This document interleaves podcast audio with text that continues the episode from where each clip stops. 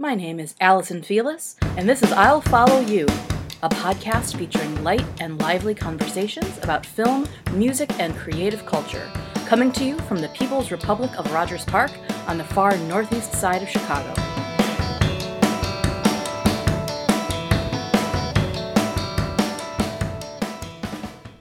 Today, I'm truly delighted to be in conversation with musician, actor, and translator Tim Clark. As an actor, Tim has performed throughout Europe, North America, and the U K, including close to one thousand appearances on London's West End stages.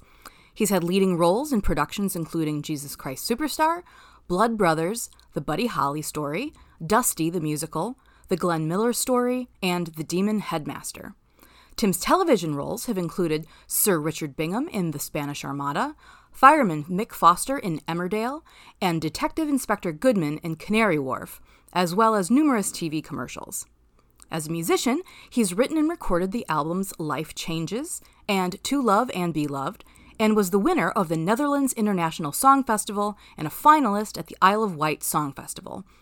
A highly competent German and French speaker, Tim has also translated into English the German musicals A Touch of Color and Scrooge, A Christmas Tale, as well as project managed the critically acclaimed music theater piece In May, which features all original music by Neil Hannon of the Divine Comedy, which is what brought us together.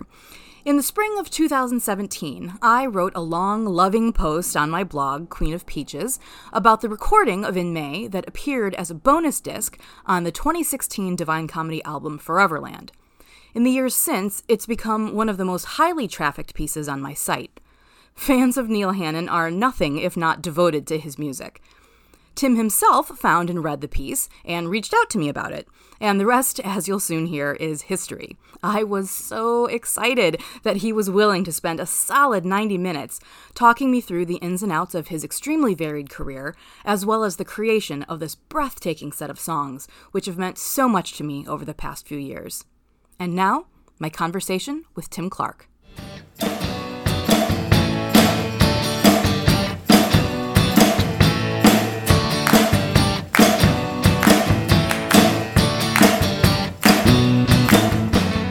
Well, Tim Clark, I am so, so excited to have you on the podcast with me here today. We've been chatting a little bit, but to get us kicked off into the uh, into the real recording, welcome to the show.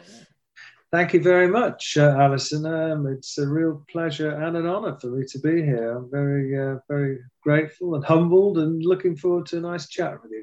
Well, I just, I appreciate your time and your willingness. And I just, yeah, I'm thrilled to uh, talk to you and to, and I want to hear all about everything. So, I mean, the, the thing, the thing that brought us together, of course, was uh, In May, the delightful yes. um, musical piece uh, with music by Neil Hannon of the Divine Comedy, and your yep. involvement as the translator with that. And, but then you yep. also, I've come to find out, have this amazingly varied career as a translator and a performer. And a musician and songwriter and everything else. So yeah, if you'd like to just give a little introduction to yeah who you are and what you do for, uh, okay. for my listeners. Um, yeah, well, yes. Uh, as I said earlier, I'm quite old now, Alison, so I, I do have, I seem to have accumulated a number of hats over the years, some of them um, more deliberate than others, I think. Uh, I mean, I did start off in a very, well, coming from a very musical family uh, back in the day. My mother was a frustrated concert pianist, and um, we used to fall asleep at night listening to her. Well, she had four sons, and when we were all tucked up in bed, um, we'd sort of fall asleep listening to her playing Rachmaninoff and Grieg and Debussy and Chopin on the piano. So wow. we didn't really know what a great sort of oral or aural education we were getting without even realising it with mother. Yeah, so, uh, but, and we, she sort of insisted that we all played musical instruments. So, um, you know, we uh, started on the clarinet when I was about ten. And then we had a band with my brothers. You know, there was a sort of old drum kit lying around, so I started playing the drums in the band. And then uh, you know, doing school plays, et cetera, et cetera. So it's a very long-winded way of saying that I was always involved in the arts, um, music and theatre. It was just part of my life. Um, and, yeah, so after, a, I'll, I'll skip forward a few years, I did a music and drama degree at university and then started auditioning for jobs, if you like. And uh, back in those days in the U K, you could only go up for a professional job if you had what they call an equity card. Now, equity is the Actors' Union. So they had, for beginners, they had the provisional equity card, uh, and that would take you into your full professional equity card. So one of the ways of getting your equity card or your provisional equity card was uh, the way, well, the way I did it was through what they call variety, which is like cabaret, playing in working men's clubs, hotels, uh, bars. Uh, I was singing and playing my clarinet and sax, doing sort of American numbers, you know, the Great American Songbook and uh, Summertime and stuff like that, uh, which was great. And I gradually got, you had to have ten contracts. Now, one gig in a hotel or a club was one contract. So I gradually got those ten contracts together and uh, I applied then for my provisional equity card, which I got, and was then able to apply for sort of theatre jobs, which is where I really wanted to be. So, yeah, I would just go down to London. I was living up in the north of England at the time. So that's how it started, going down on the train to audition in London, which was quite hard work because uh, it was more often than not ended in failure. and uh, and it cost me a lot of money on the train. Yeah, I was so I a was, lot of time too, yeah. Yeah, time and money. And uh, but eventually I got a job in the show Jesus Christ Superstar. I got a nice part in that. It was the touring production of that. And that sort of set me on my way then. So um, the next big job I had after that, I was able to combine my instrumental skills uh, with my acting skills, if you like. I did The Buddy Holly Story, which uh, again, a big show, and I had to play uh, saxophone in the on-stage band, as well as playing the part of Buddy Holly's manager, Norman Petty. Um, I had a nice acting role as well. Wow, no that... pressure to play on stage and then also be acting. That's fantastic. Well, well, it was an actor-musician show, and I, my sort of entry into the professional performing world um, coincided with the growth in actor musician productions. Um, I yeah, think I was going to say, pretty... it seemed like there was a trend for that, like in the past couple of decades where there's more and more of like, people playing on stage. Yeah, that's right. And it continues to this day. So uh, sort of fast forwarding to twenty eighteen was my last big show. Um, I did the West End of London for three months in in a production of The Glenn Miller Story, uh, which was fantastic. Again, I had a nice acting part, but I also played clarinet and alto sax in the sixteen-piece on-stage big band, which was absolutely fantastic, all the Glenn Miller music. So so being in the West End, doing a show with music that I loved was was a really great thrill. And, uh, and we got paid rather nicely as well, so, which hasn't always been the case. Um, Yeah, so, but bef- just sort of, you might wonder where the translation came from, um, my other hats. Um, I lived in Germany from the age of eighteen to twenty-one uh, before I went to university. I I didn't really know what I wanted to do after I'd finished high school. I knew it was something in the arts, but I wasn't quite sure how to get into it. So a friend of mine said, look, I'll get you a job in France in the summer school, teaching into summer school, which I did. I went to France for six months. I was eighteen years old at this point. And then my brother, who lived in Germany, he said, come to Germany and I'll get you a job, you know, and you'll earn some money and it's good fun. So I ended up uh, in Bremen in the north of Germany. And unknown to me, the, the where I was working at the time, it was in a landscape gardening firm, surprisingly. I had no experience as a landscape gardener. I got a job digging holes and uh, planting rhododendrons. But the boss was a great big music fan, particularly blues, twelve-bar blues. And um, every Friday night was music night at his house. Mm. So he invited me along, this sort of callow, homesick young man, as I was, not speaking any German. And uh, I started playing the drums in, you know, on a Friday night at his house, and then started singing a bit and made contacts that way, and I still have friends now from that time. And uh, so gradually my German improved, and you know, after three years my German was very good.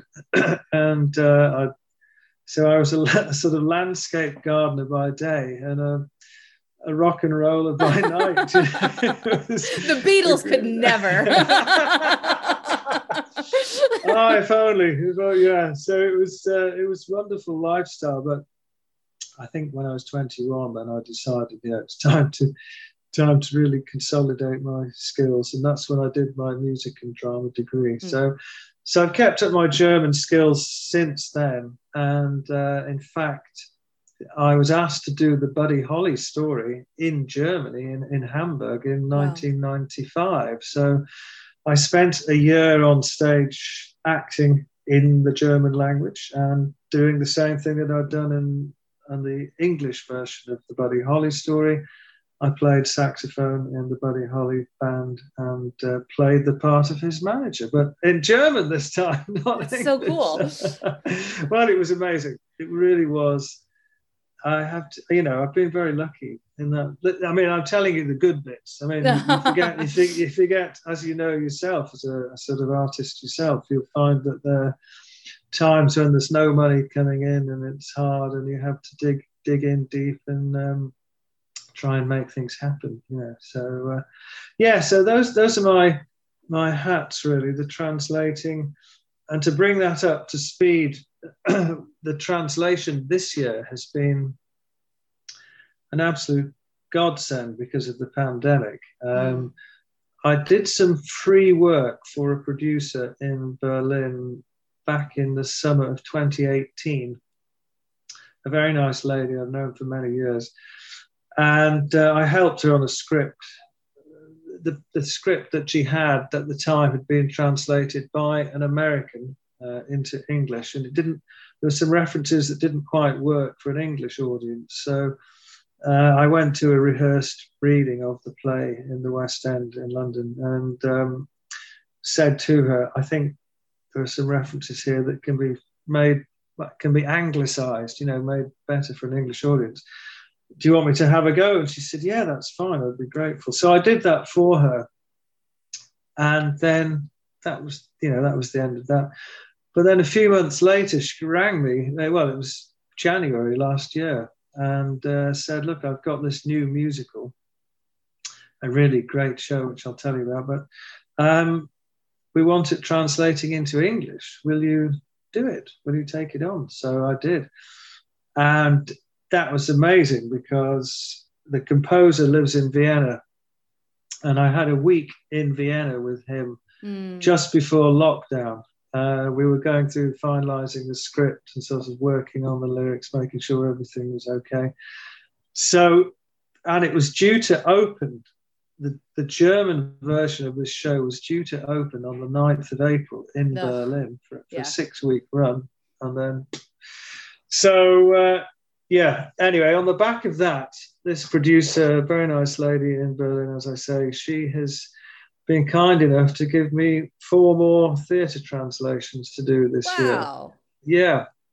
And I'm currently sort of halfway through the final one. And uh, it takes about two months to do each one. And uh, so, and I get paid, and it's nice work. You know, I sit at home here at my desk, and she sends the music through, the piano, vocal, score, um, the script, obviously in German. And I sort of immerse myself in, I watch it through or listen to it through several times, and you know, then sort of start making a make a start on translating it. You know, so it's been an absolute godsend this year, financially, creatively, and spiritually. Yeah, just being able to stay know. connected to something artistic Ab- when you can't absolutely. be on stage. Yeah, absolutely. Yeah, that's it. Staying staying connected, and it's a it's a funny old business. You know, I'd never have thought that all those years ago when I was struggling to speak German as a young man working as a gardener, that those hard years would would still be benefiting me mm. now. You know, much you don't quite know where the skills that you acquire in life, how they're going to help you. And uh, so, yeah, it's been really good. That's fantastic. Yeah, because I was going to ask how the translation came in, because I just, when, you know, you noted that you were a translator, I just assumed that you grew up bilingual, you know, or or had learned it early on. But to come come to it at eighteen, I mean, is a little bit later. Mm. It, yes, it was. It was. And it was difficult to start with. Um, but, uh, I, th- you know, I think I, I sort of, I was, con- I'd always been good. I think being musical, having a musical ear helps you with languages, to be honest. Mm-hmm. And uh, I did French at school, and, you know, I'd lived in France then for six months, so my French was very good. Um, so, uh, yeah, the, I think listening to the German, listening to sounds, recreating sounds. And I used to read the papers. They had a, a big sort of tabloid newspaper there. Um, I didn't understand what I was reading, but it gave me a sense of looking at the shape of the language and how sentences or simple grammar was put together. So that was helpful. And gradually over time, you know, I accumulated the vocabulary and um, was able to then build on those basic building blocks. And, and yeah, my German, so so it became very good. And um, I'm most grateful that it's sort of, Oh, it's, a, it's great to be able to go to another country and speak a language with the na- with the with the natives. Yeah, I like yeah. that. I think, yeah. And do you find so. that it goes in the other direction too? That uh, knowing the German changes the way that you think or speak or write in English? I mean, is there syntax stuff or vocabulary stuff that sort of has has changed? You know, the lyricism that you that you bring yeah. to your own use um, of the language. I that's a good question. I, I don't think it has, but because it, it's funny, it's like driving on the left-hand side or the right-hand side of the road. If you go to Europe, somehow there's a switch that always seems to make it possible. So I'm able to separate the languages. But what I what I do find I do sometimes is I will come out with a German word as I'm speaking English to somebody. If I can't quite think of the noun, whatever it is I'm referring to, you know, it might be bathtub or, or bathroom, let's say. I'll, I'll say, somebody will go, where's where's the towel? Oh, it, it's in the, the, the badezimmer or something like that. And they'll, they'll go, what? And I haven't realised I've said it. So okay, occasionally that happens. It's, it's maybe to do with fatigue or how much alcohol I've drunk, I don't know. But uh, it's, uh, yeah, so I'm able to separate the two languages. Um, I mean, when it came to translating the the In May, I mean, that was um and and these musicals I'm doing at the moment, they German as the verb sort of comes at the end of the sentence, and uh you have to read the whole thing to sort of get the sense of that. And it's a great language for having multiple meanings for one word, mm. and you have to sort of select be careful in your selection. I mean, we can, maybe we'll talk about this later on, but um, yeah, so it's been a real blessing to be able to have these, these languages, yeah. I um I, I sort of feel like I again part of the reason why I was so excited to talk to you, I feel like you're sort of living uh like an alternate version of my own timeline that I would have loved to have been on, because like I started studying German when I was very young in school. They just presented right. it to us when I was like okay. nine or ten years old, and I've lost a lot of it because I haven't kept up with it. But um yeah. for a long period of time I was going to enter university and and major in German, and thought I right. was going to be okay. some sort of, you know, international business lady, which yeah. didn't, ended up not happening, which is fine. But part of the reason yeah. that I asked about the English was that I found that, especially as a kid, as I I, I'm, I've always been, you know, very verbal and, you know, love to read. And, but I never understood yeah. grammar until I started studying German because of the way, okay. like you said, the verbs and the tenses and everything shook out. Then I sort of yeah. went, oh, that's what a direct object is, you know, like I was able to like figure that out. And so yeah. now yeah. Um, by day, I'm a, I'm a book editor. And so I sort of credit right. my ability to, uh, to edit in English back to learning German as a young kid. That's, that's, it's interesting you say that, because I think I came from it or came to the language in a completely different way. I, by mimicry, mm. because I didn't, hadn't studied it or I had, sure. I had no sense.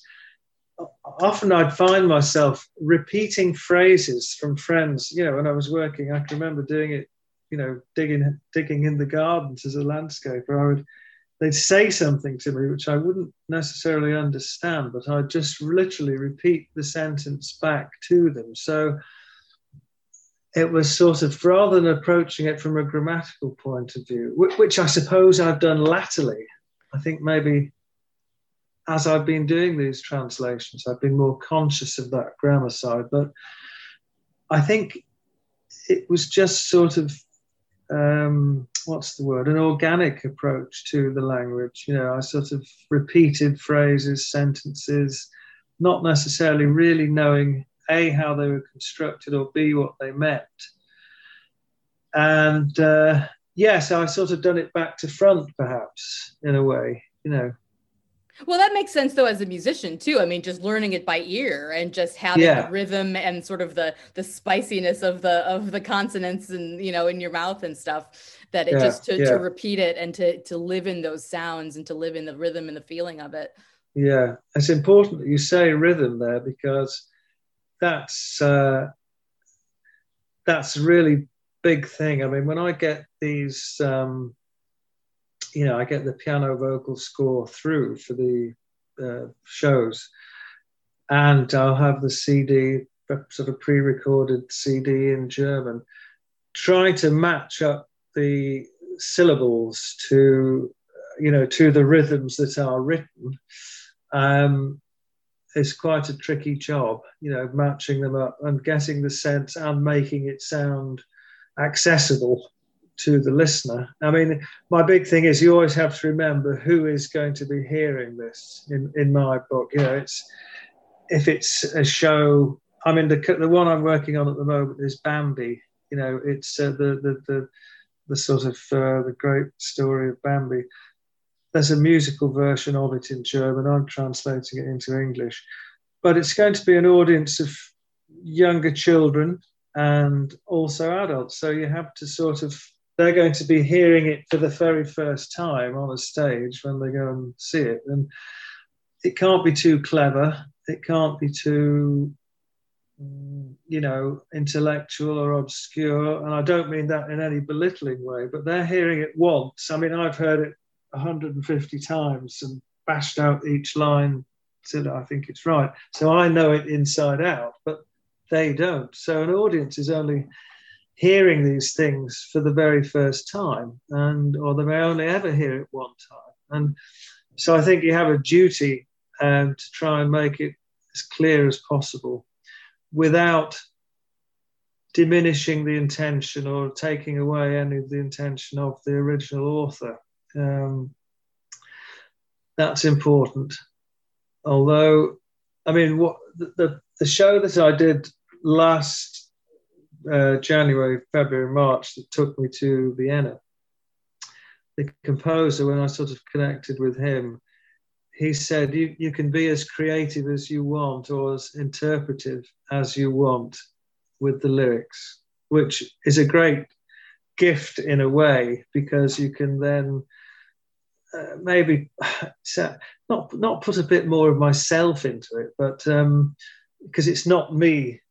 You know, it's not my work. My translation is my work, but somebody else has written the original words and music, and I do try and make sure I'm faithful to them. So it's not Tim Clark's piece of, you know, theatre. But it does allow you being set, being told that you can be, you know, do what you want within reason. Uh, gives you a little bit more creative space, and um, So that that was a really nice. Uh, the, the show that show, by the way, is called A Touch of Color, and uh, it's a really lovely show, a one-person show. Funnily enough, a bit like In May, it's got a string quartet, guitar, and piano, and the one performer plays uh, fifteen different roles. I think it's mm. the story of the one person's life. So, uh, yeah, um, so that was nice to have that bit of creative freedom on that. Whereas something like Bambi um, is going to be, I, I won't have that same freedom, if you like, and I'll be, I'll try and be more faithful to the characters that are very well depicted anyway in the, in the script. So, yeah, I listen. I'm I'm learning all the time with every translation I do. I, you know, I think, oh, why didn't I do that back then with that, mm. or mm, you know, or, so it's a it's a constant process of evolution for me, you know. Well, so let's use that as the jumping off point to talk a little bit more about In May and about the translation uh, work that you did on that. Because I would love to know, you know, as you were saying, you get a little bit of freedom over here on some projects and a little bit of free, little bit more, you know, strict to the original on others. And would love to yeah. know where In May fell in that in that spectrum. That's a very good question. Um, I've been digging out the script in anticipation of this. Mm. I have, I have one.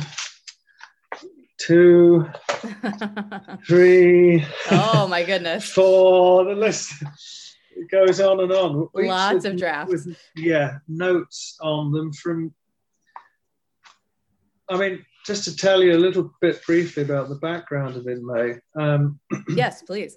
I've I've I mentioned early on I'd I'd gone over to to Hamburg to work in The Buddy Holly Story, uh, the show in Hamburg in German.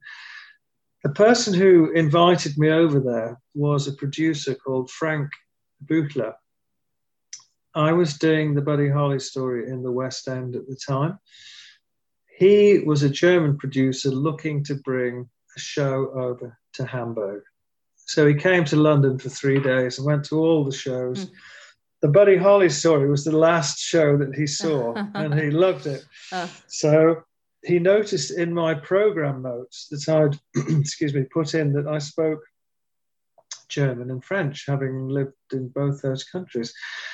And he sent a letter then to me and said, look, we're doing a production of The Buddy Holly Story in Hamburg. You speak German. Would you like to be in the cast? So that was how my relationship started with Frank. Uh, so I've known Frank since nineteen ninety. Four, I think. Wow. Quite a while now. Yeah, twenty-five years.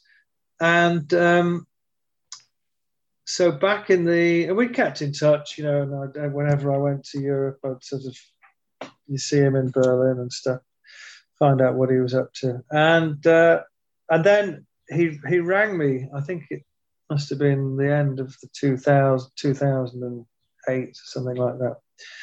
And uh, I said, look, I've got this show I've written and uh, it's been translated already, but I want this particular musician as as the composer, and that of course was Neil Hannon from the Divine Comedy, who Frank was a big fan of his. He said, I can't really don't know how to get in touch with him.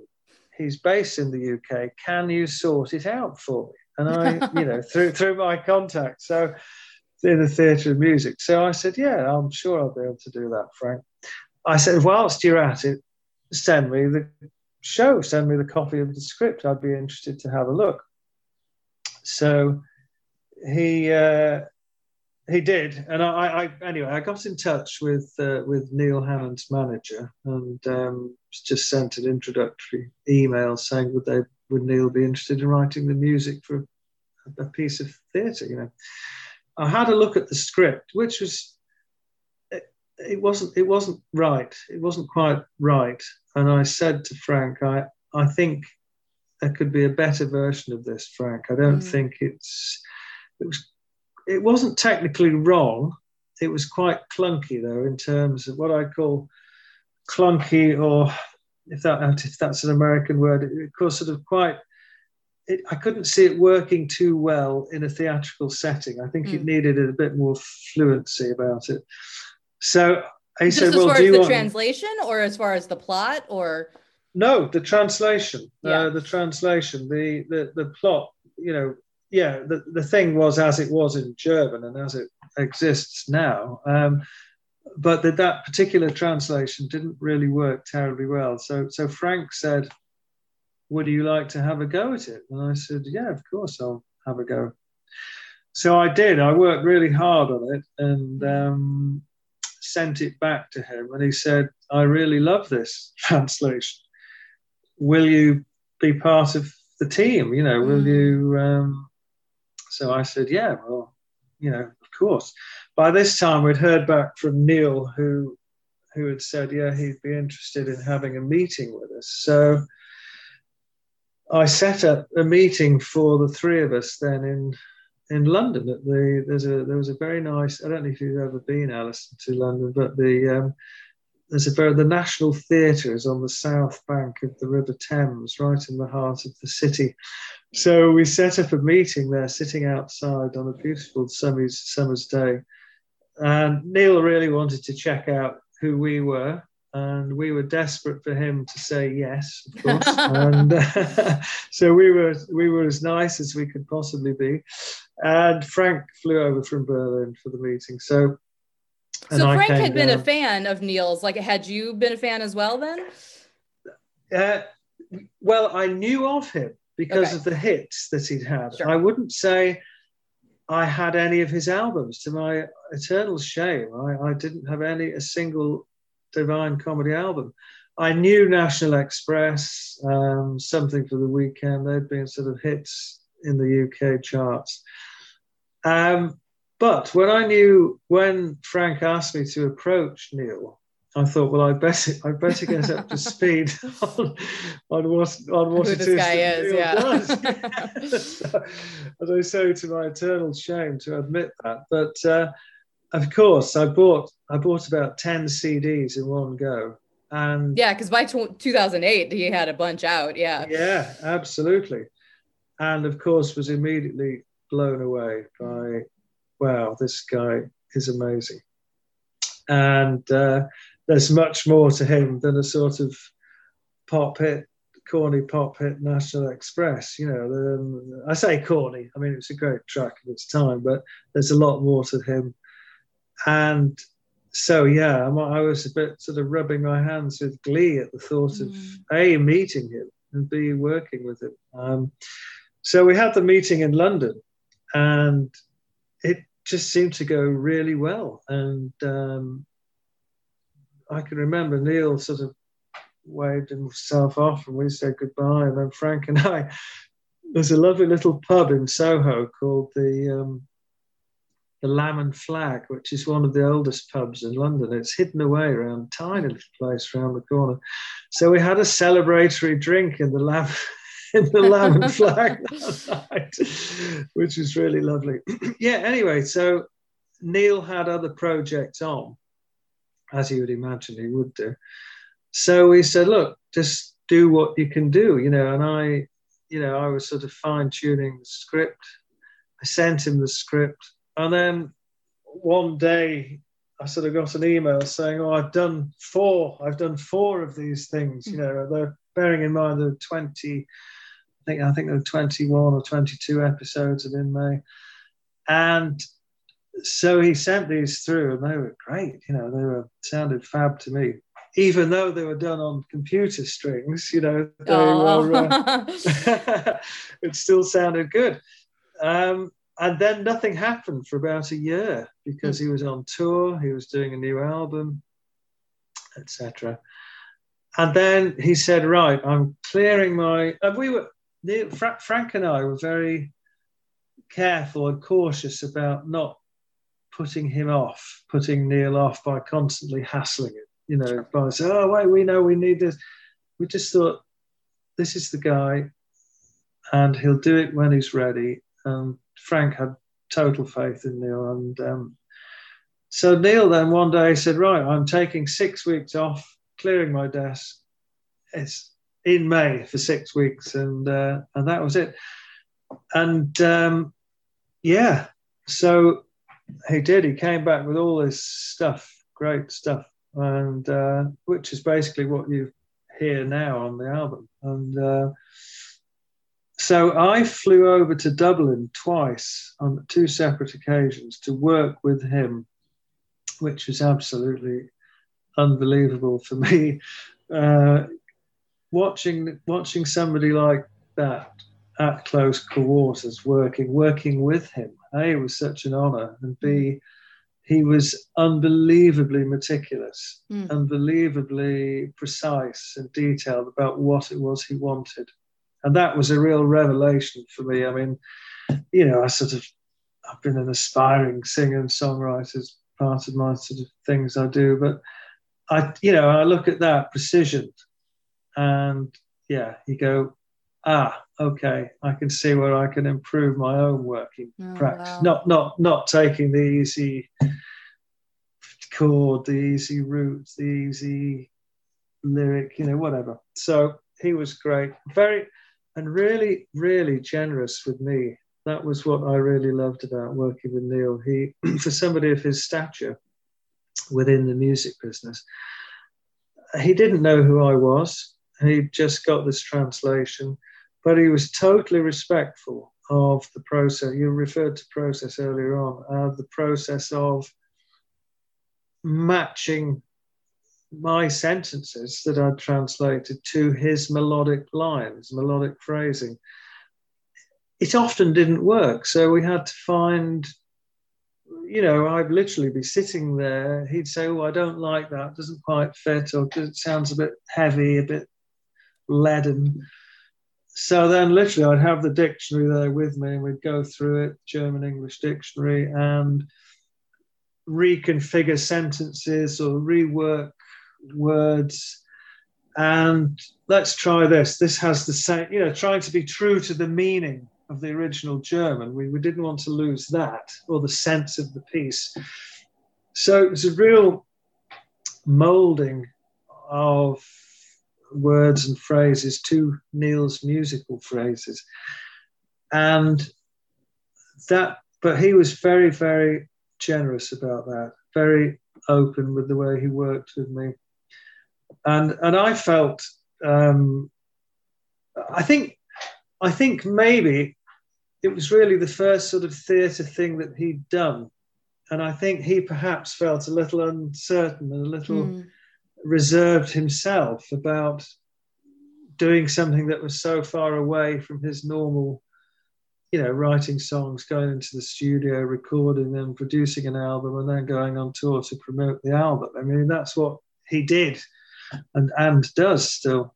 So I think he was perhaps a little uneasy or a little uncertain about the theatre process, but he, he needn't have worried because he just has a natural instinct and flair for telling a story. Um, and yeah, so it was an absolute honour working with him and a real learning curve for me. The second time I went, we wanted a German version of it sung in German to promote in Germany as well. And so I sang, oh. in, I sang the German in Neil's studio. And, uh, and again, we had to, because of the way we'd worked on it in the English version, we had to sort of, there were times and moments where we had to retranslate back into German and re recut the original text, if you like. Sure, um, sure. Which was, it was sort of a bit of a mind-boggling process because uh, Neil, what we discovered when we were working on the English version, Neil Neil likes rhymes. He likes to put a nice witty rhyme in. I don't, I don't mean moon and June, but sort of just sort of nice to, to break up, I say the monotony of, and I don't mean that in a negative way, to break up the almost uh, dialogue that it is. It's sort of sung dialogue in May. Mm-hmm. It's not, they're not song lyrics in a sense. It's somebody writing a letter and as you would write a normal letter, but it's sung. So therefore, there's no good of there's no verse, chorus, verse, chorus, bridge, whatever, rhymes. So every now and then, though, Neil would go, oh, I think it's time for a little rhyme, which was great. Or or he'd repeat. I can't remember which bits. We, I've written it down somewhere, but as I'm talking, uh, there's a couple of couple of the extracts, a couple of the episodes where he repeats uh, certain phrases. They, they become almost chorus-like, mm-hmm. um, which weren't there in the original German. So when we recorded the German version with me singing, we had to sort of take all that into account. Oh, sure. And, uh, and also get Frank's permission, you know, because he was the one who had written it. So uh, it was it was an amazing, amazing process. And um, I can't tell you how enjoyable it was, really. It was um, amazing.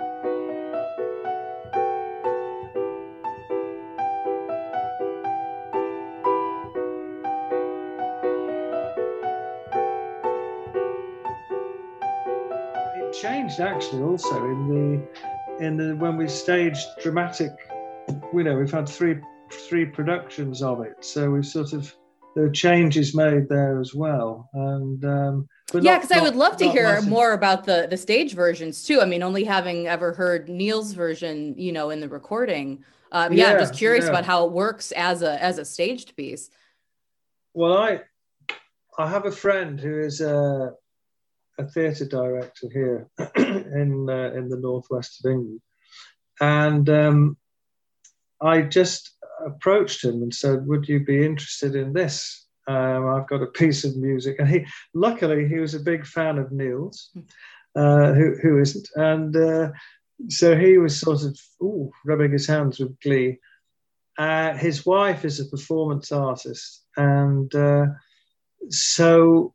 And and he worked with other people, sort of um, animators and set designers. So so he staged a production of In May at the University Theatre in a place called Lancaster, which was probably about a three hundred seat venue, sort of not a traditional theatre space, but a, a, almost an experimental theatre space, but quite a big space, which was perfect for In May. And they had a very large backdrop screen with animation that changed depending on the episodes of the, um, which, you know, with each episode.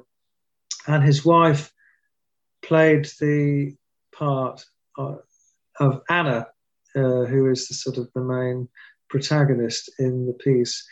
She sang the letters, you know, literally had the letters there singing them. The string quintet was, and the piano were on stage with the performer. Um, and it worked well. We had three, th- three, verse, three performances. So not many performances, but we had one, one in Lancaster, one in Brighton at the a festival down there. Brighton is a, a seaside, an arty sort of seaside town, forty miles south of London, and also in Glasgow at a place called the Tramway, which is again uh, part of some uh, arts festival they had up there, which went really well. So those three performances were really good. Um, sadly, it, it didn't sort of, we had great reviews and things, and um, didn't really develop or catch on. We were hoping that some You know, so let's say a bigger producer or a tour might take place. It didn't quite work out. And um, so in a sense, it's been gathering dust mm. uh, that um, I would, I mean, it would be my heart's desire to uh, see In May staged. And I think Frank and Neil would probably be quite, uh, would agree with me on this, that If a, if a director sees a way of interpreting it um, and visioning, putting that vision on stage that worked, then please go ahead and do it. You know, I mean, the music, the music is so wonderful. The story, as you know, the story of a young musician who is dying. Um, and the letters are these twenty-four or twenty-odd letters to his father, who lives in Los Angeles. So um, there's it's room for interpretation, for somebody to come in, a creator, a director with a vision. I can't see the music being changed in any way. Uh, and I think that would take away from the, the whole thing. But so, yeah, I mean, it would be lovely, Alison, if somebody came along and said, great, I want to take this and do this and, and do this, that, and the other with it. Because, yeah, but, not knowing anything about like how, how shows escalate like that when they start small, is, is that really what it would take, is just a director or a producer to say, like, I want to take this and move it on? It it can work that way, yes. Um, for example, I don't know if you've heard of a show called Everybody's Talking About Jamie. It's uh, no, it started life as a small show in Sheffield, a theatre in Sheffield, that was running for three weeks, and sort of word of mouth got round, and uh, a producer from London came up to see it, and she was totally knocked out by this show, and uh, I must take it to London, and she did, and it's become a sort of massive success mm. in the West End and a U K tour and elsewhere. So it does happen that way. Um, I think maybe I'm, I'm not a producer, but I have sent the script out and the C D of In May to various people I've thought might be interested in producing a version of it. There's a sort of criticism comes back and says, yeah, it's a lovely piece, but there's not enough dramatic interest in the script to turn it into a, a, a, a play. What I, is I more know. dramatic than like a person facing their own mortality? My God. I, I know, I know. I, I, and I, and I in, a, in a way, I think that's down to their lack of imagination, because you know it is it is the I suppose you could say, well, it, it starts, we know where it's going to end, you know, he's going to die, um but in between that starting point and, you know, finding out he's got inoperable cancer and then dying, it, it's all that emotion that's tied up with it. You know, there's not a plot, there's not a subplot, and I suppose that's where those possibly more commercial type theatres are coming from, that they, is this going to hold the interest of an audience for, you know, plus the fact it's an hour and twenty minutes, which is a lot less than your standard sort of theatrical offering. So I think something like In May is perfect for theatres up to perhaps four or five hundred seats maximum. I mean, a lot of the shows I've worked in have been big commercial juggernauts, you know, with where you're playing in theatres, twelve hundred, fifteen hundred, two thousand seats, even big commercial productions. In May is not that. It's a much more intimate, smaller theatre piece. And I would love um, for somebody to uh, maybe maybe somebody's listening to the podcast. And, let's hope. Uh, where are you? Get in touch with Tim, please, ASAP. or, or get in touch with Alison, please. Um, yeah, because it's a wonderful piece, and everybody who did come to see it were intensely moved by it, and we had such wonderful emails and sort of letters from people who'd seen it saying, this was just so touching. And I've had somebody close to me who died from, you know, in a similar way.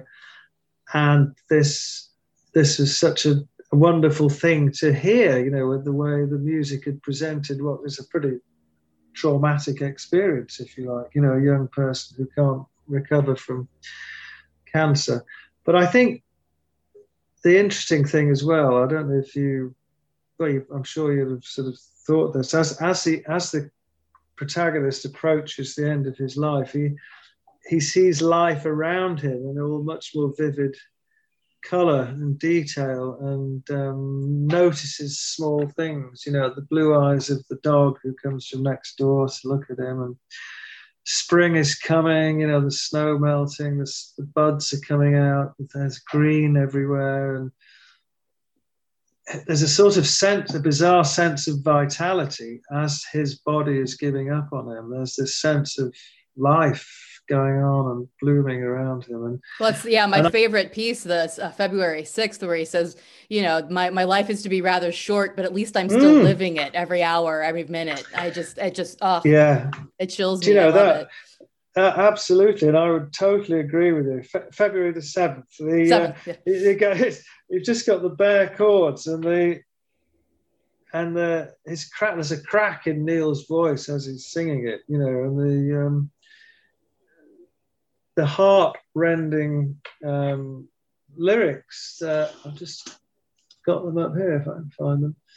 February the seventh. Um, yeah, there's still, dear Father, there's still snow on the ground, but there's sunshine every day. It cheers me up. I was right. Doctor Eisenstein says that nothing more can be done. We're stopping the treatment. Relief. I don't have to hope anymore. I won't be in any pain. No one knows for sure how long I've got left, but I think it will be enough. So that's it. My life is to be rather short, but at least I'm still living it. Every minute of every hour, every day that I wake, I am happy. Your son. And that That every minute of every hour of every day that I'm awake, it just gets me, cracks me up. That and um, you know, so there's bits throughout this piece of In May that just touch me, um, and I'm sure have touched you, um, and touched those people who listen to it. So throughout the piece, I think. Like you, I think there's uh, wonderful. Um, somebody with the right sense of imagination could really do a fantastic directorial job on this show, and uh, and of course, it, Neil's music just enhances and echoes all those sentiments in the script. You know, heightens all those emotions, and um, so for me, it's a really lovely piece. And it's, I mean, it's just stunning. I mean, I hadn't, you know, known anything about it. Um, I'd, I'd known, you know, that Neil had worked on uh, the Amazons and Swallows piece and had known that he had done yeah. some of this theatrical stuff. But prior yeah. to uh, when Foreverland came out, and then this came out as the bonus disc, I remember it took me months to even listen to it because I was like, oh, I listened to Foreverland and really enjoyed it. And then, um, yeah, I'll never forget that there was one day that I was, I live in Chicago and was commuting to my office. Yeah. I have a, a good, uh, you know, half an hour, forty minute commute. And it was raining really hard that day. And the, and the trains were all backed up and they were packed. And I was sitting all crammed in my seat on the train and I had my headphones on. I always listen to music and was listening to this piece and was just... my just breath was completely taken away because I was so transported uh, by the music yeah, and, and yeah. it was beautiful that I had the, the the time to really listen to the to the whole thing that the, I was blessed that the train was running so slow because I was able to listen to the whole piece sort of almost yeah. uh, in its entirety and um, yeah. and then just was obsessed with it after that. I mean, for for just months and months and months, it was all I all I wanted to listen to and um, Yeah. yeah, it just seems like a, a piece that would have been so special to work on, uh, you know, as far as, um, you know, the music and, and it sounds like, you know, that you, you had this protracted sort of period of, of creation between, you know, the translation Correct. And German yeah. and then the first English translation and then your gloss on the translation and then adding the music and then changing it with Neil and Um, yeah, just to yeah. live in that world that it created, it, it seems like the the piece has its own sort of life force to it that kind of wanted to be born, you know? That's a very good way of putting it, Alison. Yeah, it, it did. And it, and it was such a long, slow burn. I mean, often, often, as you'll know yourself, these creative ideas come and then get shelved or sidetracked or artists become sidetracked. And so often creative projects do take years, you know, the gestation period is a long, can be quite a long one. I mean, I think, you know, you think of West Side Story, I think it was sort of first mooted in nineteen forty-seven or something, and didn't get on stage till nineteen fifty-nine. And uh, I'm not comparing In May with West Side Story, um, but uh, it was a slow burn with In May, but it wasn't going to be stopped. I think you're right. It had its own sort of, and I, the reason I say that, I think, because the three, I mean, Frank and Neil and me, I suppose, were, we had a real belief in it, and uh, still do, you know, that it's a great, a great and original piece of mu- piece of music theatre, if you want to call it that. And uh, I think it's still actually waiting for for the right director or right production to come along to sort of give it to a wider audience, which. Uh, It's interesting you say you listened to it a lot. Did you, did you, how did it affect you? Did you find yourself crying or laughing, or were you, were you just absorbed in the overall thing? How did it work for you, Alison?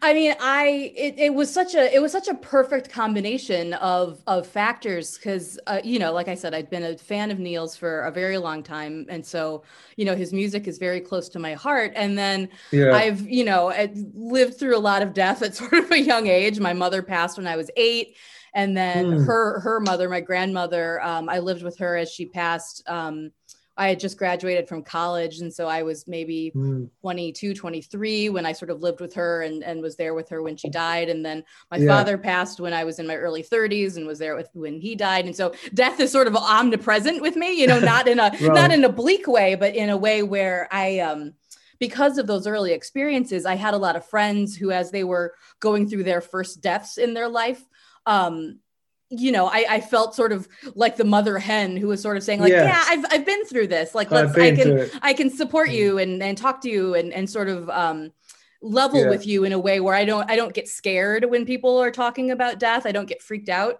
Um, yeah. yeah. And so with all those, those memories, then it, um, yeah, the piece just felt so, so real and so honest in that, um, in that it wasn't just like a, a downward trajectory where it wasn't just like, oh, uh, I found out that I have terminal cancer. Uh, how depressing. I'm going to die. This sucks. You know, that there is yeah, the, yeah. the unfolding of the joy and the life. Yeah. Well, it's very interesting that, isn't it? I mean, the way, the way you've just described that very succinctly there, sort of, I've got terminal cancer, downhill, depression, life sucks, I die. You know, it's not like that at all, is it, In May? It's right. much more, as you say, very life-affirming, life goes on.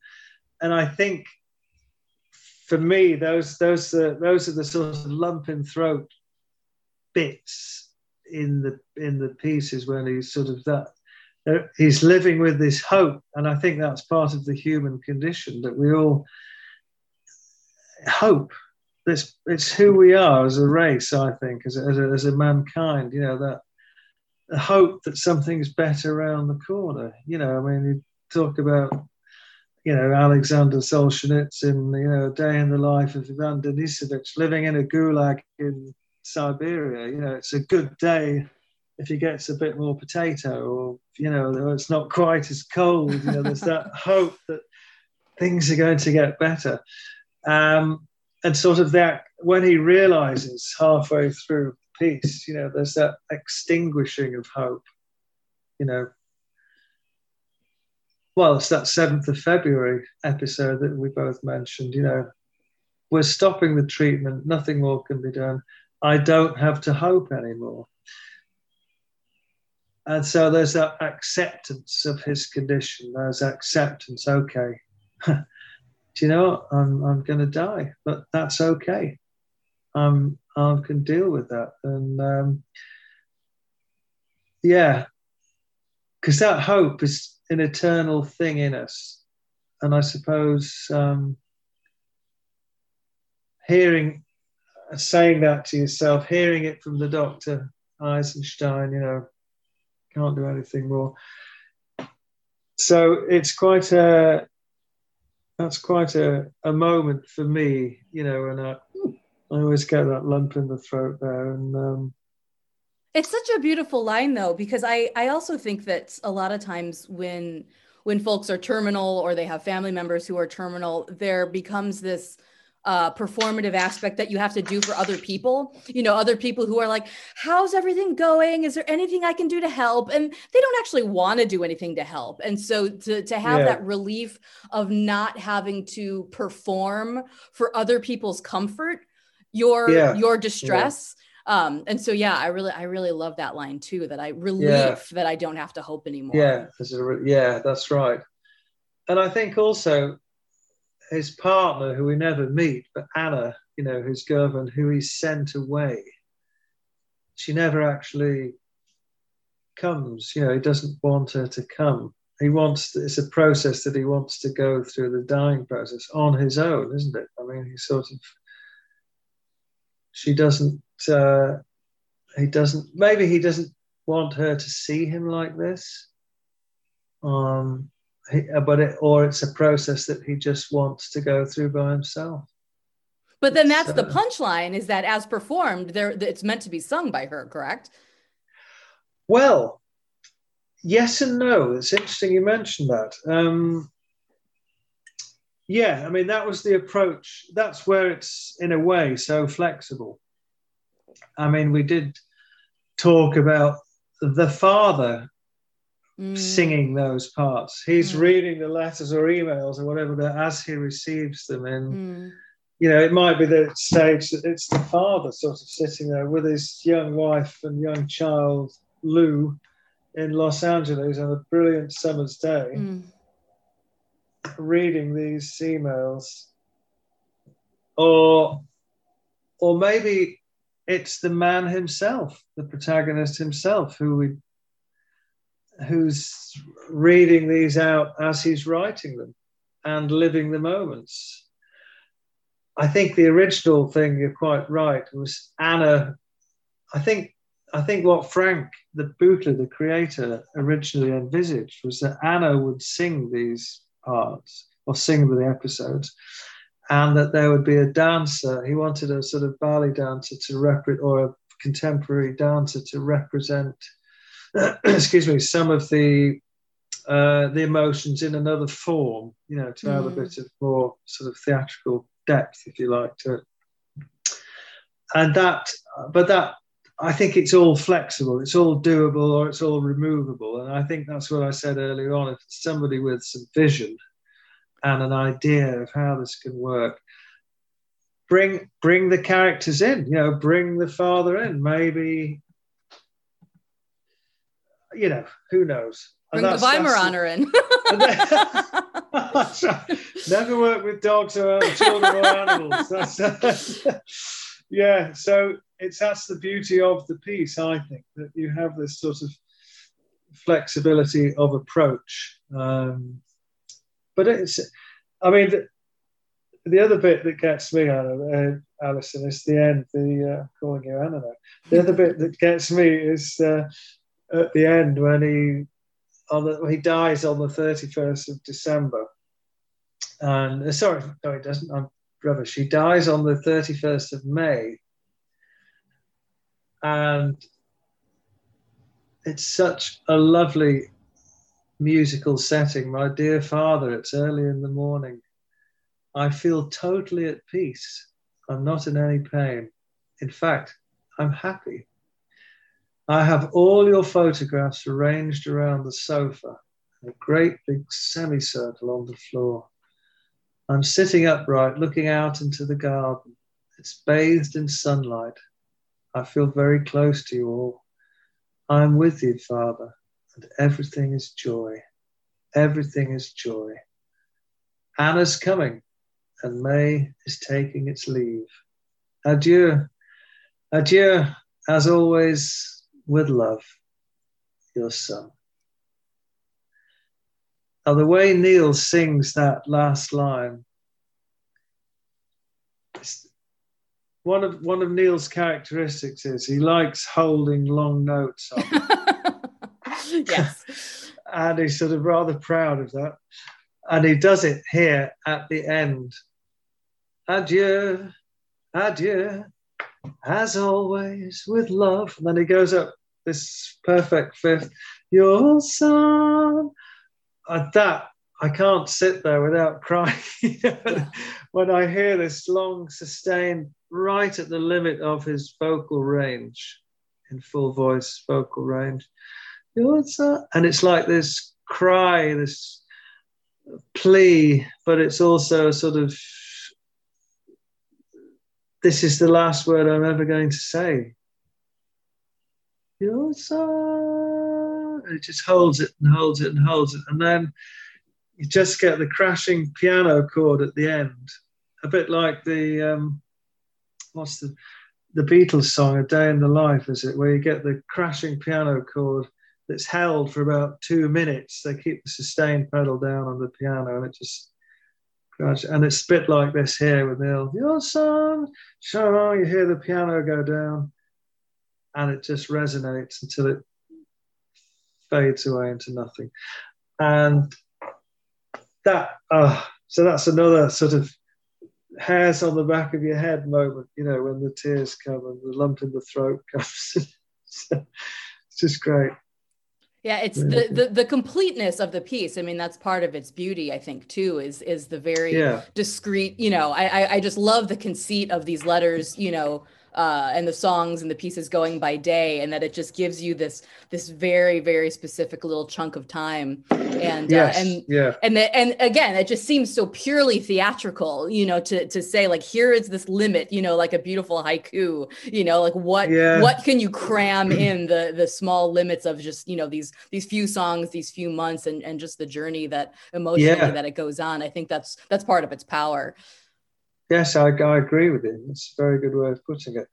And I, I would also say, as and you being a big fan of Neil, I mean, his writing is inherently theatrical. I mean, the characters that he creates in his works throughout, from beginning to present day, I mean, characters and images. You see the stories unfolding in his songs. And he's, I think in your article you said something very prescient about he doesn't, he don't, I've got it here, hang on. Um, the strengths that I don't think Neil Hannon even realises he has. And I, I think you're right there. It's his ability to craft these intensely personal, intimate, honest, unadorned moments that has fueled my love of his music for close to twenty years. And I think you're absolutely right there, Alison. Um, He was commissioned to write uh, for the Royal Opera House. They had a, a series of commissions they were giving to composers who'd never written operatic pieces before. Mm. And he was asked to do one, sort of short twenty minutes, half hour operatic pieces with a limited budget, uh, but staged in the Linbury Theatre, which is the small theatre attached to the Royal Opera House in mm. Covent Garden in London. Excuse me, and Neil wrote a piece called Sebastopol, about the siege of Sebastopol. And uh, by his own admission, he felt it didn't work, I think, because he tried to adhere to a particular genre of how he thought musical theatre should be written. You know, it was a bit sort of a mini version of Les Mis. Uh, and it... And I think you're right. I don't think he quite realised what his own natural inherent skill set is. And I think that was, I mean, I, I'm not giving away any uh, being indiscreet here. I mean, we, he talked about this to me when we met some time after. But I think he felt it didn't work as well as it should have done because he'd been sort of trying to write to a certain style rather than something like In May, which, as you said, he had the freedom to just be himself, and uh, and that's why it worked so well, I think. So, had you did you know that he was going to um, record the whole piece uh, himself at, at a certain point? Was that? Yes, um, I'm just yes. He recorded some of it when I was there. In fact, I I think. You've got me here again. I think in that very first session, first time I went to Dublin, I think he recorded it all then, recorded oh, really? it all then with me. in a sense, I suppose what you get on the on the C D is almost a, a, a very good demo. Wow. He, sorry, he, re, he recorded the vocals. Let me get this absolutely right. The string sound, the string sections, he recorded on his computer in Dublin. On string, there were computer strings. The vocal, he sang the vocal to that when I was there. Then he hired Konk Studios in London. I don't know if you've ever heard of Konk Studios. It's it's owned by the Kinks, who are a very famous band, the Kinks, sure, in North London, yeah, uh, Ray Davis and co. And they owned a studio called Konk Studios in North London. And Neil uh, put together the string quintet and the pianist in the studio at Konk Studios. I think he was there for two days of recording. Frank came over from Berlin and I came down from Manchester to sit in for one of the days. And that was amazing, amazing, amazing. He used the vocals of the recording in Dublin and put them on top of the string recordings in Konk. Wow. Yeah, so he matched them up.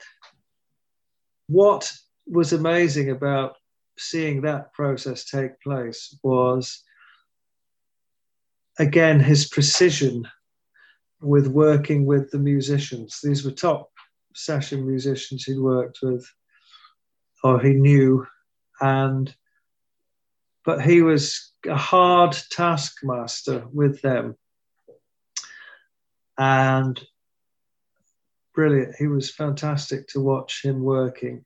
And he had a, he had a light touch. He never got really angry with anybody, but he knew, he knows exactly how it should sound, what he wants.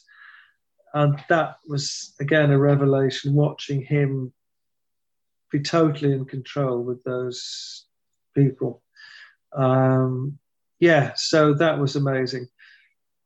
Um Actually, the day before Konk, he'd had a rehearsal in London. I went to the afternoon rehearsal with those musicians in a rehearsal studio to get it right and sort of iron bits out.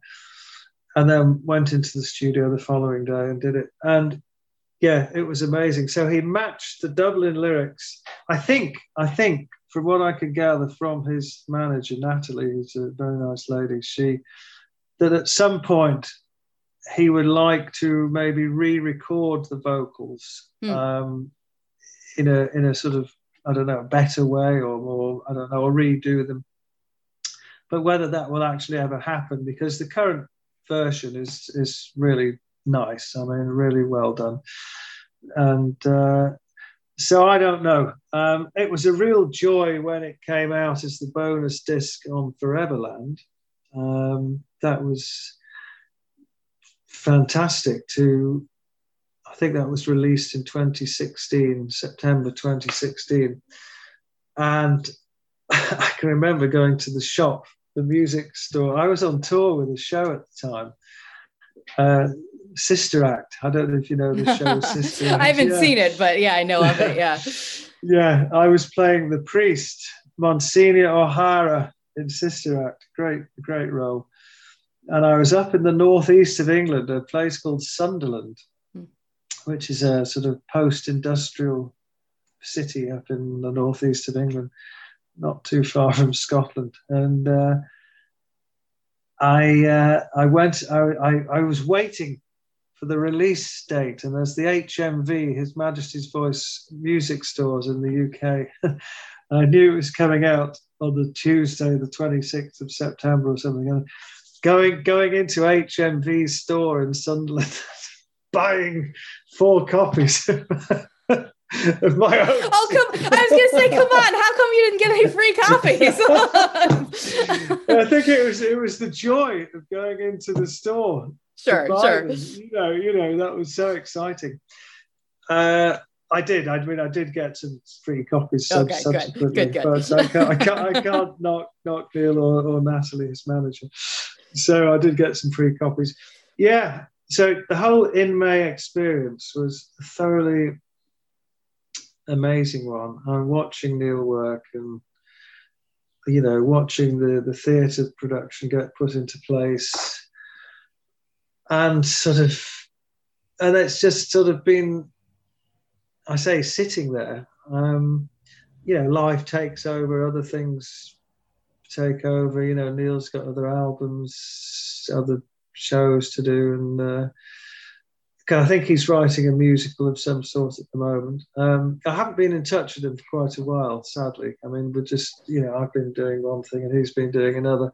But it would be really nice to um, to really get the ball rolling on In May again. And maybe, Alison, doing this podcast, uh, which I'm very grateful for you doing, to you for doing, uh, maybe this is the the kick that that ball needs to get rolling again. Something, you know, in the ether. Let's just get something going, spark some energy. Well, and I think there's a hunger for it too, because I, um, this is by far one of the most highly trafficked blog posts that I get on my blog. I mean, I, I, I write about music, you know, a fair bit. Um, yeah. Out of my own love uh, for, for music and being a musician. Yeah. But um, as far as uh, search results and random hits and, and times that this has been reposted on various uh, music forums, like, I don't know if you know the Steve Hoffman audiophile uh, forum online. No, no, no. That's, I mean, I think it's mostly for, um, Uh, a lot of it's for like high, like people who really get into like really hi-fi uh, stereo equipment. But okay. I think then then they also talk a lot about, um, you know, different remastered versions, like, oh, get this version of the remastered Joshua Tree, okay, not this other one. And somebody on there was doing a whole piece on on the Divine Comedy and linked to to, to this piece. And so it gets a lot of traffic. Okay. And so, yeah, you yeah, know, good. And I don't think that's anything down to me, but I think that that's just, there's a hunger for this piece and for the beauty of it. And just for yeah, yeah. Uh, for someone to sort of, like you say, take, take Neil as seriously as he should be taken, because I think that um, mm. his work is so gorgeous, and, and there's a different, I think there's a difference in his per- perception in the U K versus the U S, because we didn't have the big, you know, corny, cheesy pop hits. You know, we didn't get National Express over here, and we didn't get Something right, for the Weekend okay. over here. And so I think okay. for myself and, and other American Divine Comedy fans, we just know the albums in total. And so to right, us, okay. he's, yeah, he's the Beatles. He's, you know, any of these, he's Bowie, you know, as far as being yeah. a, a, a thoroughly, um, you know, album oriented, really genius kind of, kind of composer. And so I think yeah, that there's a, yeah. a hunger for people to, to see that recognized, um, especially among his fans. Mm. And so I think that's yeah. why uh, it gets a lot of traffic. Well, I, that's amazing you say that, because I think if they, if those fans could discover In May, you know, you think of all those tens of thousands, hundreds of thousands, millions maybe, of, and they knew there was a theatrical production of Neil Hannon's In May on, I mean, from a commercial perspective, I'm sure it would do extremely well, you know. Never mind, just because, you know, because it's Neil. And then when they would get into the theatre and be immersed in this warm bath, strings and vocal and emotion, they, it would be a double whammy, you know, an absolutely amazing experience for somebody to experience live, you know. I totally agree. I hope it happens. Well, yeah. So Tim, tell us what's next for you. What's up on your docket? I mean, now that we're all sort of slowly emerging from the pandemic time. Well, I have, uh, I have, I'm have this new translation of Bambi to do, um, which uh, I think I mentioned earlier on. Uh, yeah, that that's it at the moment, Alison. That will take me probably till, I don't know, the end of um, maybe the middle of August um, to do that. Um, one of the shows, A Touch of Color, that I mentioned to you earlier, which is the, one of the translations I did back back in February and March last year, that's uh, getting some interest from various quarters. So when things open up again in terms of travel, um, I might have to go over to Berlin to sort of liaise with the producer, Bettina, over there, and and just also to touch base with her and sort of have some human contact instead yeah. of via email. Um, so other than that, um, I mean, as a, as a jobbing actor as well, I, I've had, you know, bits and bobs, let me say, bits and bobs coming in. I've done some voiceovers for some training films, which uh, are quite dull in terms of creativity and, uh, and uh, yeah, and, and content. But I have to pay the bills somehow. And um, that, I mean, I've just done quite a, a big section over the last couple of months. Not all the time. I mean, I have a little voice studio here and I do those. I get the scripts through and do those. They pay okay. They keep the money ticking over. Um, one thing I haven't mentioned, which alongside all my sort of theatrical and musical endeavours, I I did my last big show in summer of twenty eighteen, as I said, The Glenn Miller Story in the West End in London. And I was getting to an age where I thought, hmm, do I really want to be, you know, going on tour again, a big mm. tour? Um, you know, because my partying days away on tour are behind me. Much as I enjoyed it back then, back in the day, I'd rather sort of have a small beer and go to bed with my book, you know, yeah. uh, rather than partying, much as I love performing. Um, so I've been thinking about ways forward, and um, I've spent the last three years retraining as an integrative uh, psychotherapist and counsellor. Oh, fantastic. Well, it has been a real challenge. Um, it's only been one day a week at university, and but it's enabled me to carry on with my other sort of creative endeavours and the translations. So I've literally just completed that at the end of May. Ah, congratulations. Uh, oh, my gosh.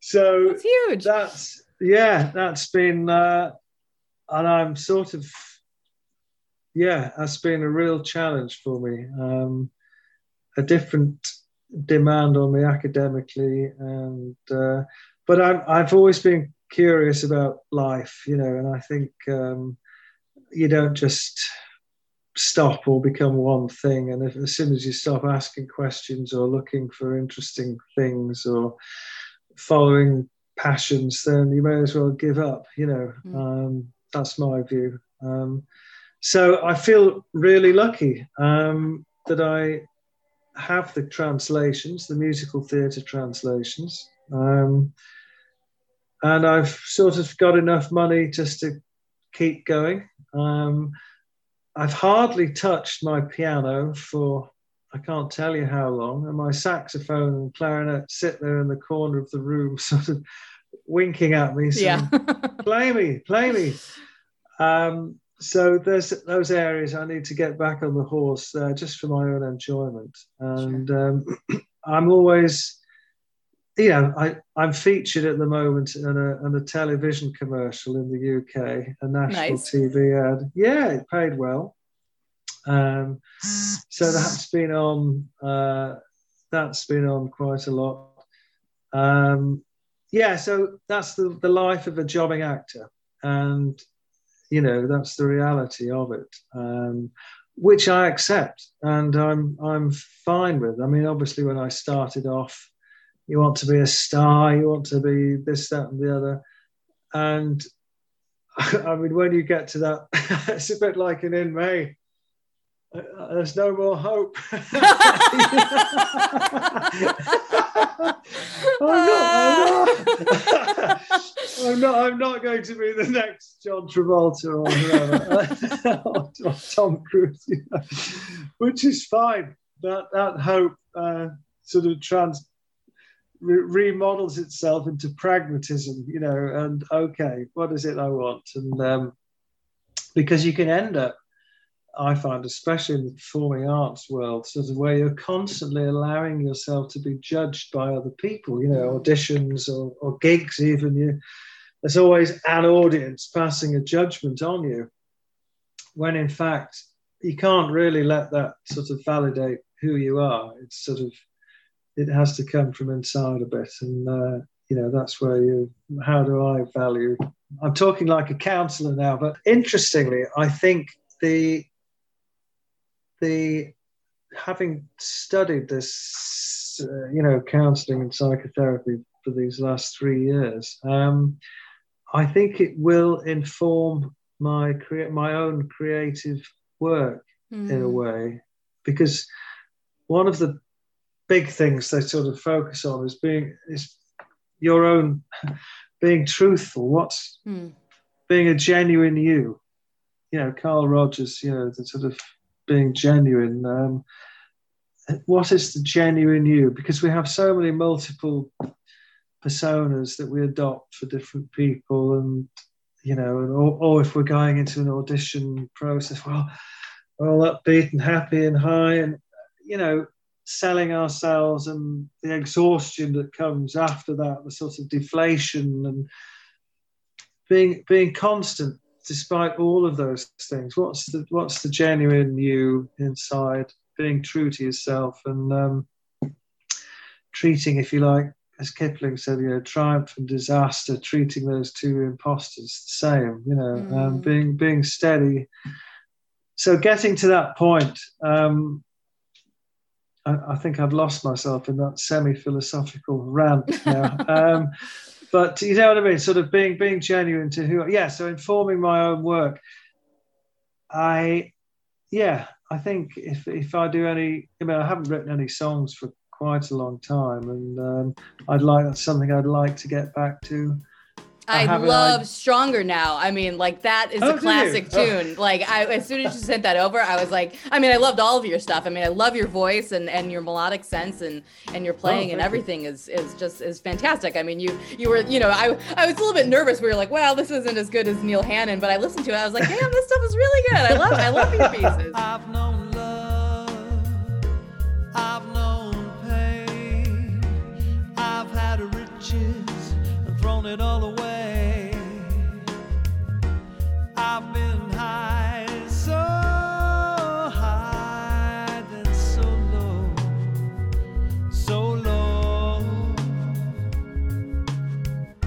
Yes, yeah, well, we'll, we'll see, uh, see how it comes out. And um, I mean, I have an idea for a a musical, um, an adaptation of a story that I think would go really well. Um, that's sort of bubbling away in my, because doing all the I say doing all the writing, doing the translation, it's not they're not my words, you know. I'm I'm sort of shaping them into an English presentation, if you like. And so part of me always thinks, well, come on, you're come on, Tim, you know, you're there. You're sort of critical of things that you think aren't very good, writing or plays that I might have seen. Put your money where your mouth is. Why don't you take six months and say, okay, or three months? Okay, if you think you can do better, it's no good talking about it or, you know, procrastinating. Do it. See. So that is something that weighs on me. And, and I feel... You know, as I said earlier, life, I like challenges in life. I like, I think, it, you know, life is an interesting quest. It's an adventure. And and that's something I'd like to do with this story. I'd like to adapt for for the stage. So that's definitely uh, on my list of things to do sooner rather than later. Um, yeah. Also, part of me, Alison, is sort of, um, I mean, I have to say, by the way, I know this isn't a mutual love fest, it shouldn't become one, but I did, your prose is uh, incredibly accessible and beautifully crafted, which is what attracted me to the article you wrote about In May. It was um, real precision, real insight. You'd done your research and you knew what you were talking about, and you presented it in a very, Uh, a very coherent and, and excellent way. So that's my praise to you. I, Thank you uh, so, so much for saying that. That really means a lot. You got what it was about, and you got the spirit behind it. You got who Neil is, and yeah, it was really, it was really good. Well, Tim, I thank you so much for being willing to chat with me for this whole length of time, and uh, and go so deep into this, uh, go so deep into the process of of how you uh, you created this amazing piece. Is is there anything that you would uh, would like to sign off with? Tell people where to find you in the world, or tell people if they need uh. some therapy, where to come and find you. Yeah, in England, yeah. Yeah. Uh, no, I, I, I just, what can I sign off with? Um, well, yeah, sign up. I mean, uh, if people listen to this and do want to contact me at all, um, my email address uh, is Tim Clark Music. That's all one word, Clark with an E. So Tim Clark Music at hotmail dot co dot uk. And if you'd like to ask me anything or find out anything about In May or anything else, please get in touch. I'd be, I'd love to hear from you. Um, I suppose I would just say generally to people listening, if you're into the creative world, keep an open mind. You never know what's round the corner. And uh, practice. I say this to students I've had in the past, you know, sort of uh, practice your talents hard. You never know when those talents and skills are going to come in handy. Um, yeah, so the creative arts world is a fantastic world to be in. You won't necessarily get rich, but uh, you can have a really interesting and varied life, which uh, I've been lucky enough to have. I've done some great things, and I've had some times where it's been tough. So, uh, but that's all sort of um, shapes the person you are and who you become. And I suppose, finally, uh, yeah, and if anybody wants to listen to any of my music, please get in touch. But finally, and I I'll be sure say, to link to your uh, to your website with all your clips uh, in the show notes too. Yeah, lovely, thank you. Um, but I was going to say, finally, I suppose I'd just like to say thank you to you, Allison, for for for hosting this and for listening to me babble on for nearly two hours and uh, or however long it's been. It's been really great, and thank you for showing such a, an interest in in May. Um, and good luck with all your future projects and work. Thank you so much, Tim. This has been a joy. Oh Lord, but I feel stronger now. I know who I am. I feel stronger now.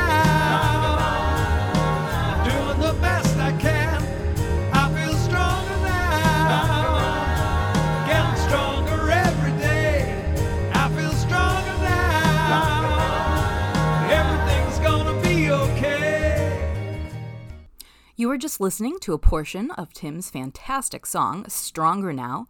You can find the whole thing on his SoundCloud page, just soundcloud.com slash Tim Clark Music. Well, as you can probably tell, Tim and I got on like a house on fire and probably could have easily gone on for another hour or two. Hopefully I can convince him to come back and record another episode with me sometime soon. If you've not had the pleasure of listening to In May yet, please do seek it out. It's definitely still available on Apple Music as part of the expanded edition of Foreverland, and the online store for the Divine Comedy still has copies of the C D as well. And of course, be sure to find Tim online too. His main website is tim clark music dot com. That's Clark with an E. And you can find all sorts of info there about his career, as well as links to his own wonderful music. As always, you can find notes and annotations from this episode on my own website, queen of peaches dot com. Thank you so much for listening. Bye for now.